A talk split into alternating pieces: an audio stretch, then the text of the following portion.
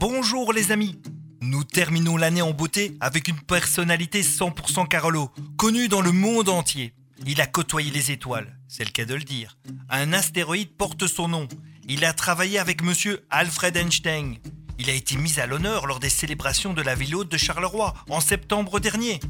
Il s'agit de Monsieur Georges Lemaître, scientifique reconnu, et je vais vous raconter son histoire. La théorie du Big Bang, ça vous dit quelque chose?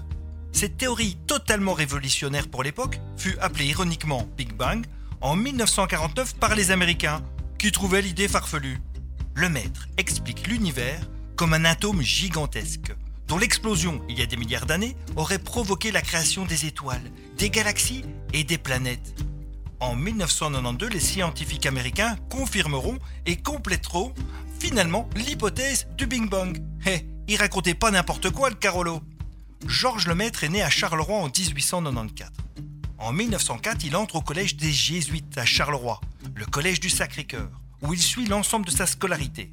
Élève doué, après une année préparatoire en mathématiques, les maths faut le vouloir, il est admis à l'école des mines de l'Université catholique de Louvain. Au début de la Première Guerre mondiale, il s'engage et participe à la bataille de l'Isère. Il recevra la Croix de guerre et reprendra ensuite ses cours de mathématiques et de physique à l'Université catholique de Louvain, comme si de rien n'était. Parallèlement, en 1920, Georges Lemaître entre au séminaire pour être ordonné prêtre.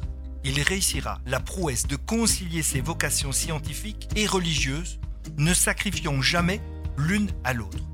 Pas évident en présentant la théorie du Big Bang. Par la suite, il reçoit une bourse d'étudiant. Le Carolo va suivre des cours en astronomie aux États-Unis. Il revient ensuite comme enseignant à la section francophone de l'Université catholique de Louvain. En 1927, le maître rencontre Einstein au cours d'un congrès Solvay à l'ULB. Ces deux scientifiques garderont contact durant toute leur carrière. J'en suis ému. Le maître fait ensuite de nombreux voyages aux États-Unis. En 40-45, il retourne à Louvain et continue à enseigner malgré la guerre et la décision de l'ULB de stopper ses activités pour des raisons de sécurité. En 62, quand éclate la crise de l'université de Louvain, nos amis flamands ne voulant plus des francophones dans l'université, Wallon Buyton, ça fait plaisir, ils fondent une association du personnel scientifique qui s'opposa avec virulence à l'expulsion des Wallons. Georges Lemaître mourra d'une leucémie en 1966. Son corps repose dans le caveau familial au cimetière de Marcinelle. S'il n'a jamais reçu le prix Nobel, ses découvertes le placent aux côtés des grands scientifiques qui ont marqué l'histoire. Voici des monuments dédiés à Georges Lemaître. L'îlot des sciences à Charleroi. Vous le connaissez sans le savoir. Il est situé sur le rond-point du carrefour entre les boulevards Audan et Devreux. Mais oui, à deux pas du Café du Luxembourg et de l'école du Sacré-Cœur.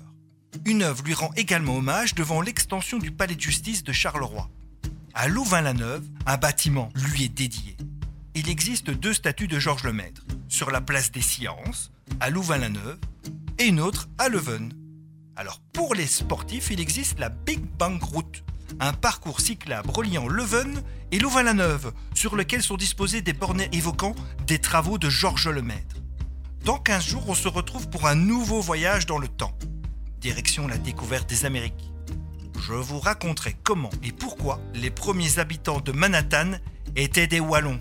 Et oui les amis, on commencera 2024 en force. Je vous embrasse, passez de bonnes fêtes et soyons fiers d'être Carolo.